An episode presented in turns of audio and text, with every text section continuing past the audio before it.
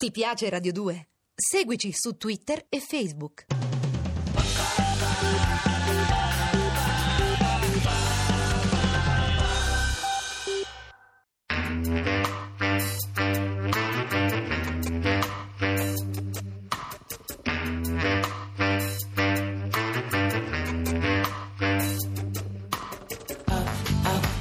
Alle 8 della sera. Il racconto delle cose e dei fatti. Lucio Dalla. Chi rompe paga e i cocci sono suoi.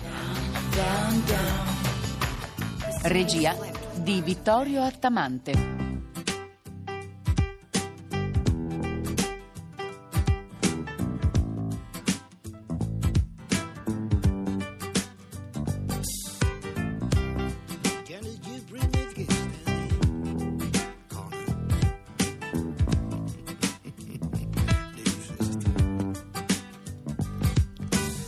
Cosa sarà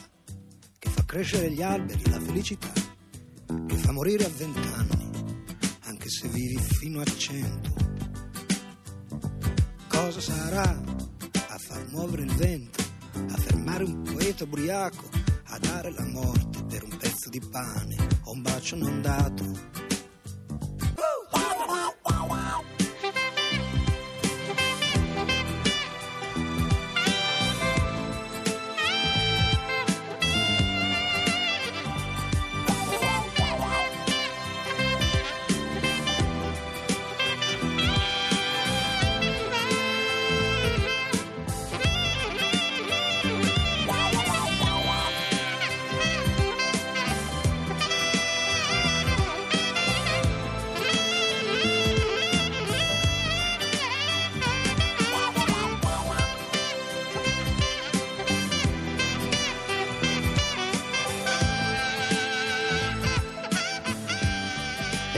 Cosa sarà? Cantata insieme a Francesco De Gregori, una canzone scritta da me, io feci il testo e la musica insieme a Ron, alias Rosalino Celamare, ed era un poco l'emblema della tournée che eh, così tanto fece parlare e così tanto fece piacere a noi, perché in effetti la risposta della gente non, non ce l'aspettavamo così, in fondo erano stadi che si riempivano, e sto parlando del 1979, 79-80 e non c'era ancora l'abitudine di utilizzare tutti i grandi spazi. Ma credo che la cosa che fece funzionare, a parte la, la differenza visibilmente, proprio immediatamente visibile che c'era tra me e lui, questa sorta di cartone animato, io ero Topolino, lui era Pippo, e il fatto di essere alto e basso ha sempre in qualche modo incuriosito gradevolmente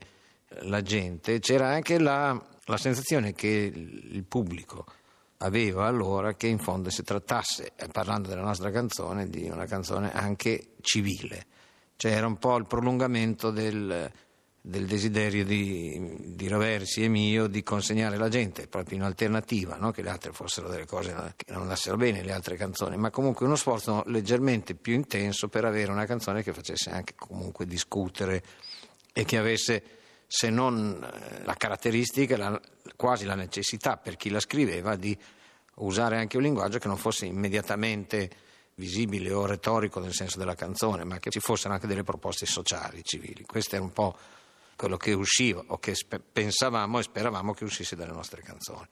E fu un momento molto bello perché innanzitutto era d'estate, per cui tra fine giugno e primi di luglio, per cui il cielo tutte le sere era bello stellato e non avete un'idea di quanto sia importante cantare sotto le stelle, cioè cosa che gli uomini, gli esseri umani hanno sempre fatto da Omero in poi e che comunque eh, credo che sia una iniezione di adrenalina, di, di- di creatività e di allegria contemplativa che sia indispensabile alla canzone, anche perché molto spesso devi parlare non di te, ma devi parlare di tutti, devi parlare di fatti accaduti che sono stati visti da tutti, sono stati vissuti da tutti, quindi c'è una collettivizzazione proprio dell'immaginario, è una specie di rebound, di rimbalzo che parte da, da noi che scriviamo la canzone, ma che trova forza, senso e ragione dal ritorno che la gente gli dà, intuendo che in fondo si sta parlando di loro, e tutti insieme eh, si diventa un tutt'uno e si creano quei momenti irripetibili, tant'è vero che, a parte che io De Gregori sono degli anni che non lo vedo più, e c'è quasi una specie di accordo tra me e De Gregori, tra me e Morandi, col quale ho fatto una grande tournée, ancora più lunga di quella di De Gregori, e dove sostanzialmente mi sono divertito di più perché francamente eravamo molto diversi, per quanto molto amici, io e Morandi eravamo proprio due mondi che si univano, due mondi diversi che si univano, quindi secondo me era un processo diverso dal precedente con quello di De Gregori, ma altrettanto stimolante. Però c'è questo mutuo accordo di non ripetere più le cose per non fringere due volte le patate che sono sempre cattive tutte le volte che ho biscotti i biscotti.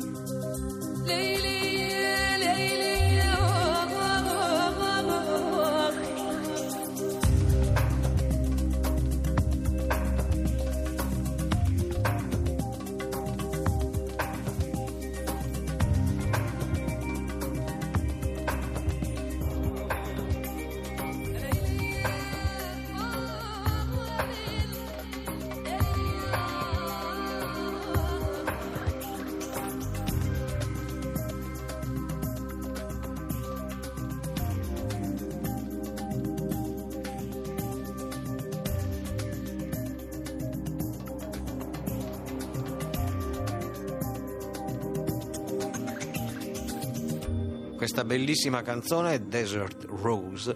Rose del deserto, per chiarire quello che dicevo prima, cioè come in fondo i mondi si sommano, si completano, e, a parte la voglia di Sting, la curiosità di Sting di cantare sempre o comunque come Peter Gabriel di dare spazio all'aspetto etnico della musica della canzone proprio per trovarne e intuirne la genuinità. E in questo senso proprio la somma, secondo me, il risultato è ottimale perché non solo Sting è musicista preparato, ma è straordinario questo vocalist che canta con lui. E poi in piena eh, era talebanica o comunque orientale, afghana, kurda, yemenita, eh, somalo, budrica, Budrio è un paese vicino a Bologna, devo dire. Questa contaminazione ormai è diventata così visibile, tutto il nostro mondo delle informazioni, ci arrivano in casa le informazioni dai vari TG, nostri, ma anche con le paraboliche satellitari ci arriva la CNN, Al Jazeera, tutte le varie fonti di informazione. Ormai il nostro immaginario si è riempito. Io non mi meraviglierei che tra poco ci fosse una moda talebana, qualche grande big della griff della moda, qualche Armani o qualche, non so, Ferré, decidessero di far vestire o in qualche modo di contaminare la, lo, la loro visione della moda con qualche burka o con qualche cosa. D'altronde, ripeto, è una delle possibilità che la musica ha di sopravvivere a se stessa e in qualche modo a tutti i discorsi di marketing che non fanno altro che cercare qualche sviluppo per incuriosire la gente che è attonita, assiste alla musica sempre uguale, cioè la musica della radio. Questa è forse una delle ragioni per cui il disco supporto ha un momento di crisi che secondo me è irreversibile perché la musica è troppo importante per essere supportata da una fonte unica come il disco. Ma non, non c'è mai stato un momento dove la musica si è espansa così in maniera esponenziale, girando intorno e trovi musica dappertutto. So, a Parigi nei cessi pubblici, vai dentro e trovi la musica, nelle sale d'aspetto, negli aerei, nelle sale chirurgiche, anche nei porcili e nei polai dei grandi allevamenti, perché hanno capito che Beethoven fa fare delle uova bianche e lisce, meglio di qualsiasi altro autore anche contemporaneo a lui.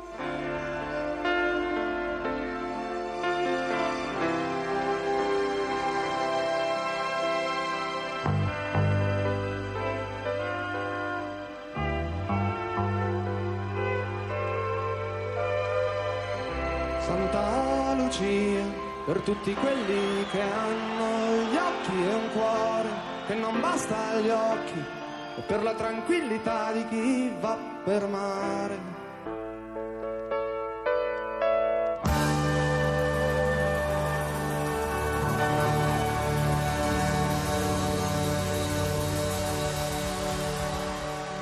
Pensate che mi sono emozionato anch'io, questa è una vecchia canzone di De Gregori che si chiama Santa Lucia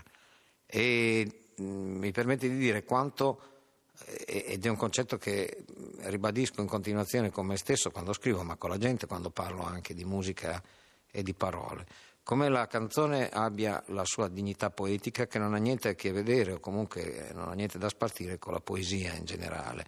ma sia una ricostruzione tra la ricerca delle parole che vengono per istinto o perché quel giorno, quel momento lì sei toccato proprio dalla, dalla fortuna creativa e che non hanno bisogno di supporti e casomai se avessero bisogno di un supporto, diciamo così, psicoacustico o scenografico dal punto di vista proprio della, della stabilità, della immediata rilevazione dell'aspetto poetico, non è certo proprio Leopardi, come nel caso di De Gregori, ma è lo specchio fedele della nostra quotidianità. Anche, per esempio, la canzone ha vent'anni, ma in ogni caso, anche eh, già da allora, ma come soprattutto oggi, tutto il mondo sonoro che ci circonda è il background ideale perché la canzone arrivi maggiormente. Per esempio, oggi può capitare di avere una finestra aperta e come una volta c'era il canto degli uccellini per strada, delle rondini sotto i portici di Bologna, che avevano i portici come arcate amplificatrici, oggi ti rientrano dentro i suoni del nostro tempo, che sono bip di computer, telefonini che si chiamano tra di loro, ma fatta inerezza lo stesso, cioè un telefonino da solo è come una scarpa da sola senza la sua sorella scarpa. È chiaro che un telefono da solo non può fregare niente a nessuno, basta che qualcun altro ce l'abbia e allora ci si può chiamare. Questo vale per le scarpe, una scarpa da sola fa ridere, un paio di scarpe fanno pensare e riescono a trovare anche una loro intimità sentimentale quando alla sera ce le caviamo, le mettiamo dentro all'armadio secondo me si parlano. Ecco. E allora questa specie di foresta, di bosco che noi viviamo e che probabilmente anche ci danneggia, l'eccesso di, di antenne, l'eccesso di trasmissioni, però io sono convinto che non è che noi moriamo perché ci sono troppe antenne, possiamo morire perché non abbiamo più la pace, i nostri momenti di solitudine ci sono trafugati o esiste una trappanazione del nostro diritto di stare soli e in silenzio. È molto difficile ottenere questo, però in realtà il nostro corpo può anche sopravvivere eh, a questo attacco magnetico. Il nostro corpo forse sì, non solo la nostra mente e questo apre un altro tipo, uno squarcio tra le domande che ci dobbiamo porre se siamo preparati, insomma, per esempio alla fine della nostra privacy. Io non l'ho mai amata la privacy.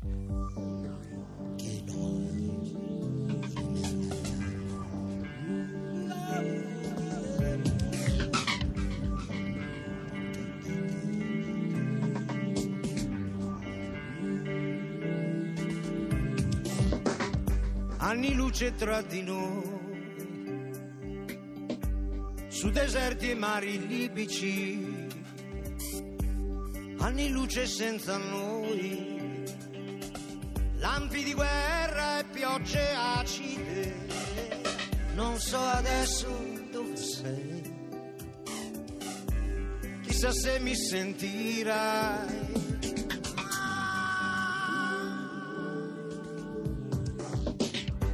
Questo spazio perso io mi batterò contro le logiche dei mondi. Tra meteoriti e boschi io ti cercherò e non saremo mai più soli. Non voglio tempo, io ne ho. Adesso tu aspettami. Ci sono attimi nell'universo che mi dimentico e mi perdo sì, mi teletrasporterò da te fino a toccarti con le mani. Io mi teletrasporterò.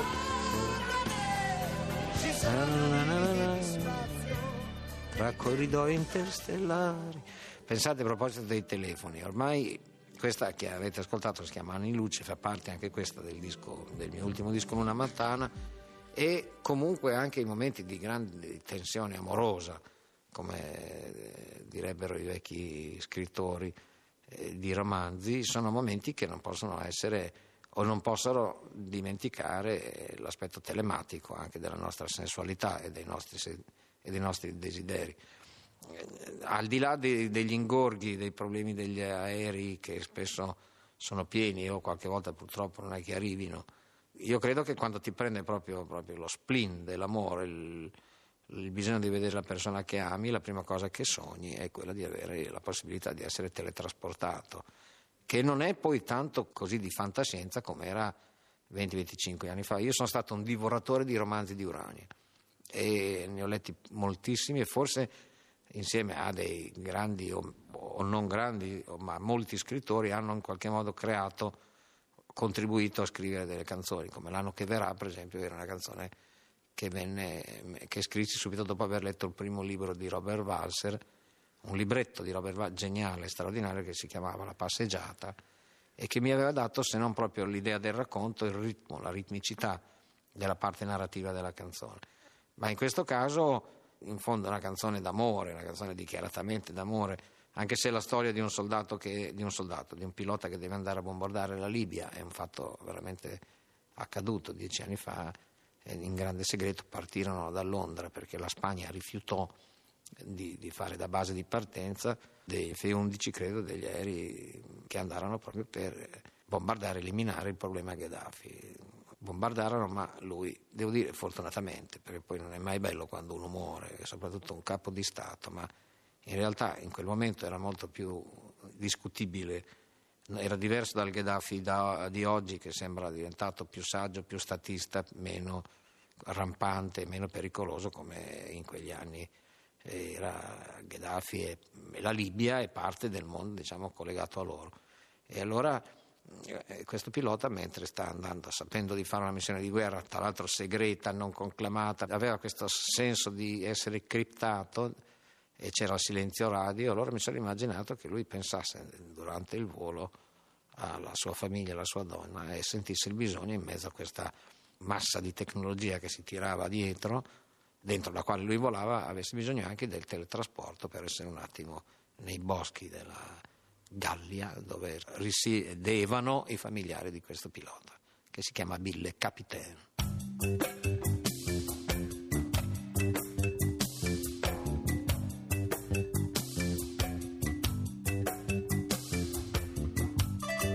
Abbiamo trasmesso alle 8 della sera. Lucio Dalla. Chi rompe paga e i cocci sono suoi. Regia di Vittorio Attamante. Alle 8 della sera, chiocciolarai.it.